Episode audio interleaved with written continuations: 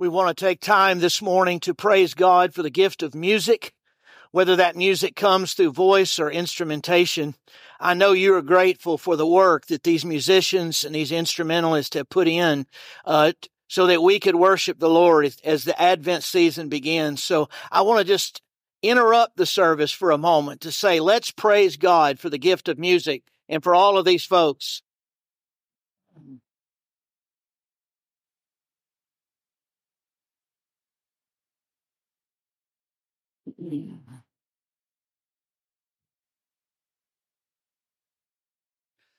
Most of us this morning would agree that it's usually impolite and downright rude to interrupt.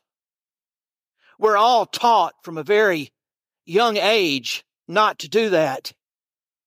My dear friend, and some of your dear friends, you will remember the name Burns Landis. Burns Landis went to heaven just a few years ago, and he was famous for saying to many people, Excuse me for talking while you're interrupting. No one abhorred being interrupted more than Brother Burns, and I love and miss Brother Burns so much. But no one interrupted more than Brother Burns either. His passion and his zeal for life and for the Lord put him in such a spirit of enthusiasm that he could hardly wait to share what was on his mind next. And most of the time, he said some things that were really, really good. But to try to say something back to him, you often had to interrupt him, sometimes forcefully. And I want to say to you this morning that sometimes God must interrupt us. If he didn't, we wouldn't always remember that he has something to say. Thank God that he has a habit of interrupting. And his interruptions, unlike ours, are always holy. I want us to talk for just a brief moment about developing a sensitivity to holy interruptions. Time and time again in the Bible, we see examples of God interrupting what his children are doing. And he asks his children to adjust. There are no better examples of holy interruption anywhere than in the Christmas narrative, and we've heard most of them sung about this morning. The first interruption is Mary and Joseph. They were interrupted. God chose to break into their normal engagement process. Now, I know we all want somewhat of a normal life. Sometimes God breaks into that normal life and says, I have something I want to say. And for Mary and Joseph, they received an announcement from an angel of the Lord that Mary was pregnant with the Savior. The scripture says in Matthew 118, this is how the birth of Jesus Christ came about. His mother Mary was pledged to be married to Joseph, but before they came together, she was found to be with child through the Holy Spirit. Talking about an adjustment. Can you imagine receiving a message like that in the middle of your engagement before you had even been together? So Mary and Joseph, because of the interruption, they had to deal with great embarrassment and with fear that this interruption brought. But I thank God for Joseph and Mary because they adjusted. And I want you to remember that little phrase. They adjusted. The second interruption in the Christmas narrative was the shepherds were interrupted. They were doing what they always do. They were watching over their flock and they were protecting the sheep within their care. They weren't expecting that night an angel to interrupt them, to suddenly appear, or to see the glory of the Lord, or to hear the best news that had ever been given. But the scripture says, I'm saying they adjusted. We see how they adjusted. They dropped their dirty work. It was necessary work, but it was dirty work. And they said to each other, Let's go to Bethlehem and see this thing that has happened Folks, I want to say to you as clearly and lovingly as I know how that sometimes we've got to drop and stop what we're doing to get in on what God is doing. And there are a lot of things in our lives that feel urgent and very important to us.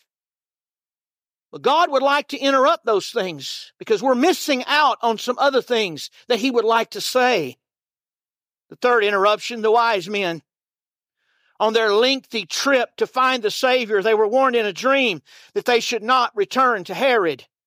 In fact, the scripture says that after they were warned, it says they departed by another way. God had a different route he wanted to take them on. He had a different way.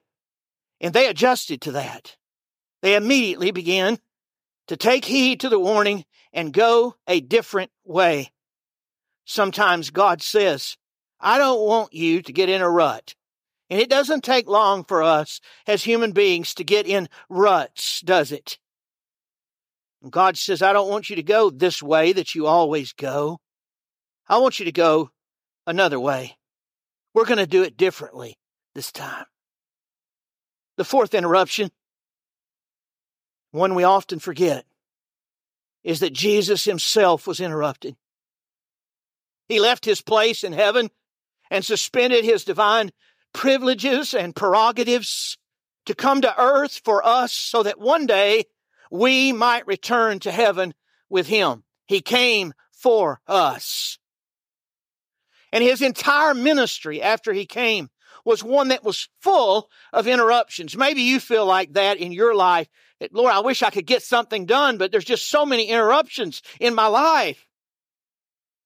His life was bombarded by so many people's needs and so many people's requests. But we see throughout the New Testament how Jesus adjusted. Each of these major players in the Christmas story encountered an interruption that God Himself made. And interruptions can be characterized in four ways, and maybe you can relate to this this morning. They might be frightening. It's frightening for God to move us beyond what was normal in our lives. They can also be inconvenient. Folks, I don't know if you've recognized it, but Christianity should not be a religion that where convenience is worshiped. Sometimes God says faith will be inconvenient, but it's still the best way.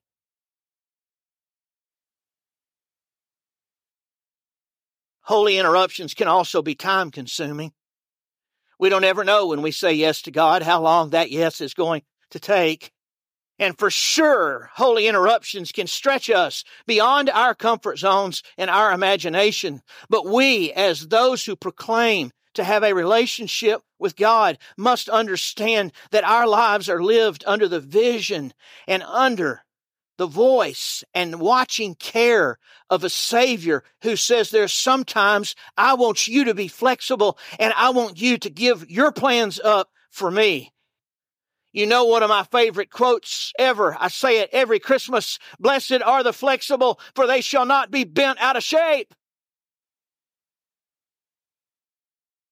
It's not wrong to plan, brothers and sisters. It's right to plan. But it's wrong to hold too tightly to our plans or to be married to our agendas. Remember, we are not God in our lives. We are the subjects of God. And our greatest desire should be to hear what God's plans are and to even be willing to be interrupted if we're going down a path where God says, no, you're in a rut and I have a different way. I like what Pastor Tommy Barnett used to say. He used to say, make your plans and give God the eraser. What a great statement. Some people are so bent out of shape when they have to lay their plans aside. But I'll guarantee you, if God gives you the gift of a holy interruption, He has something far better to put in you and to do through you than anything you would have accomplished on your own. James says it this way Don't boast about tomorrow, saying today or tomorrow we'll go to this or that city. We'll spend a year there. We'll carry on business and make money. James says, Why, you don't even know what's going to happen tomorrow or the next few minutes for that matter. Proverbs 16 9, in their hearts, humans plan their course. We plan our way, but the Lord establishes or determines their steps. The key to a peaceful Christian life is learning how to be sensitive to these interruptions and see them as holy moments, as gifts from God. Do you see your life as a gift from God? What if He wants to interrupt you? To exchange our plans for God's plans demands a faith that believes that His ways are always right and they're always best. The late Henri Nouwen, some of you may remember his name, he shares that while visiting the University of Notre Dame, where he had been a teacher for few, a few years, he met an older, experienced professor who'd spent some most of his life at the university. And while they strolled over the beautiful campus together, the older professor said with a certain melancholy in his voice, he said, Henri, you know, my whole life I have been complaining that my work was constantly interrupted until I discovered that my interruptions were my work. And it freed me. Dr. Lloyd Ogilvie, who stood in this pulpit in the 1980s, said, We will never be free to be truly caring persons until we accept interruptions as gifts from God. We will fret and fume until we welcome the intrusions as friends and as the Lord Himself coming to us in people's needs. I want to very quickly just give you four steps towards developing a sensitivity to holy interruptions. And please remember these as you walk this Advent season out. The first step is always leave room for God. Is God guiding our life or are we asking Him to bless what it is that we are deciding to do? Francis Chan says, God, this is a prayer, a good prayer. God, interrupt whatever I'm doing so I can join you in what you're doing. The second thing, be available to God. Do we really want to live a life available to God enough to lay our, our plans aside to fit into God's plans? Mary did. She wanted to be available to God. And don't you know that the holy interruption that she got was, it was time consuming, it was inconvenient, it was frightening, and boy, did it stretch her beyond her comfort zones and beyond her imagination and her family as well. She said, because she wanted to fit into God's plans, she said, May it be to me as you have said. And I added the little phrase, not as I want, because I think it's in line with Jesus' heart. Jesus' prayer was, Not my will, God, but thy will be done. So are we leaving room for God and are we we have a prayer on our heart that says, Lord, I want to be available to you. Speak to me. I want you to interrupt my life if I'm not going down the way or the route that you desire. Third, give thanks for others in your life who were willing to be inconvenienced and interrupted for you. You know, all of us have a throng of people that have God put in our lives that have helped us. They have been interrupted for us, and we should give thanks for that. There are too many people in my life to count. But I want to share one interruption with you that I shared years ago. It's sort of the hallmark of my understanding of how God is Lordship and Christ of my life. And He interrupts us for His own purposes. When our three boys were just babies, Tanya, my wife, almost had a very serious accident while traveling home from Chattanooga late one night. We were living in Middle Tennessee at the time, and she had gotten onto Interstate 840. If anybody, anybody ever traveled that, it's especially at night. There aren't that many lights out there. It's getting better because there's a lot of people moving out there. But when that was first created, it was in the middle of nowhere country. And there was a storm that night. It happened with high winds that had blown a large interstate sign into 840. And Tanya accidentally hit that interstate sign going at a pretty high rate of speed, causing two blowouts and a van full of fear. She reached to call and realized that her cell phone had no power. That was back before you had chargers in your self in your car where you could keep those things going. And she pulled off the road for just a minute. Thank God she didn't have a wreck right there. And she began praying about what to do in the middle of this dark space that she was unfamiliar with. And she eased herself to a turtle crawl to the next exit, trusting God for guidance. What do I do as a mom with three little babies in this van? I'm scared to death. She turned right off of Interstate 840 and she chose a house that set way off the road. Most of the houses set off the road. There were other houses that were better lit. But she chose this house for some reason. She got out of the van and she approached the door of the house and she was trying her best not to cry. Has anybody ever lost that battle? A very nice man came to the door, thinking it was his wife returning from her job as a nurse at a nearby mental hospital. After opening the door, he thought one of the patients had gotten loose. Tanya shared with him what happened. And by this time, fortunately, the man's wife had gotten home and they created some warm space for these four strangers. And this kind man called me on my old fashioned wall phone. Do y'all remember those? And he said, I know you must be worried, sick out of your mind about your family that you were expecting hours ago, but I want you to know that they're safe and that they're at my house. And this kind man just continued to assure me that they were okay. And when I arrived, I met the most gracious family a husband, a wife, and two small little boys. And we embraced like we had known each other all of our lives. I love those holy encounters with people that you don't even know and how God puts you together I wholeheartedly and gratefully thanked this brother in Christ. But his response I will never forget, and I hope you won't forget it either. He said, Sir, just moments before your wife pulled up our driveway, I was standing out back in the chicken coop talking to God. And I told God that I felt like He'd done so much for me and that I didn't feel like I was doing hardly anything for Him and I didn't feel very useful to God. And I prayed, Lord, make me useful for you. And I walked back into my house.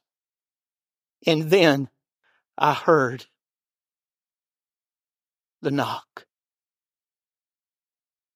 We might be the answer to someone else's prayer. You might be the answer to somebody else's desperate prayer when they don't know what to do, when they are surrounded by darkness, when everything they think about seems like a dead end, you might be the answer to that prayer and someone else might be the answer to your prayer. How many of you know God uses us as the body of Christ as part of His redemption plan? He doesn't just zap us and make all of our troubles go away. Sometimes He invites us into one another's lives to walk with one another, to hurt together, to pray for one another, and to help one another by reminding every person we see, you are not alone. Christ, God with us, is with us. Last thing. Somebody say amen. You didn't believe I could do it, did you? Fourth thing. Be willing to adjust for God and others. I told you that Mary and Joseph adjusted. The shepherds adjusted. The wise men adjusted. Jesus himself adjusted. Can you imagine leaving the glory of heaven and coming to this mess? He adjusted by the grace of God. And I'm afraid that we would rather fuss than adjust. I wish I had time to preach on that. How many of you would rather fuss? We got a lot more practice, don't we, at fussing than adjusting. But by God's grace, He can help us adjust. And we can learn to go with the flow of God and His Spirit. That excites me to think that we're called to a life that goes with the flow of God's Spirit and direction. Oh, I long to be directed by God. I long to be guided by God. This is my life, but it won't mean nearly as much unless I turn it over to the one who has created me and say, Lord, I want to be useful. You can interrupt me anytime if I'm not on the right path because I want to walk by your way. I've got more I could say, but I've said enough. Will you lay your hand on your heart before this beautiful choir and orchestra? Share some more music with us. Will you pray, Lord, as we approach the celebration of your coming? We thank you for interrupting the whole world to save us. Develop within me a sensitivity that welcomes your holy interruptions. In the name of the Father, and the Son, and the Holy Spirit. Amen.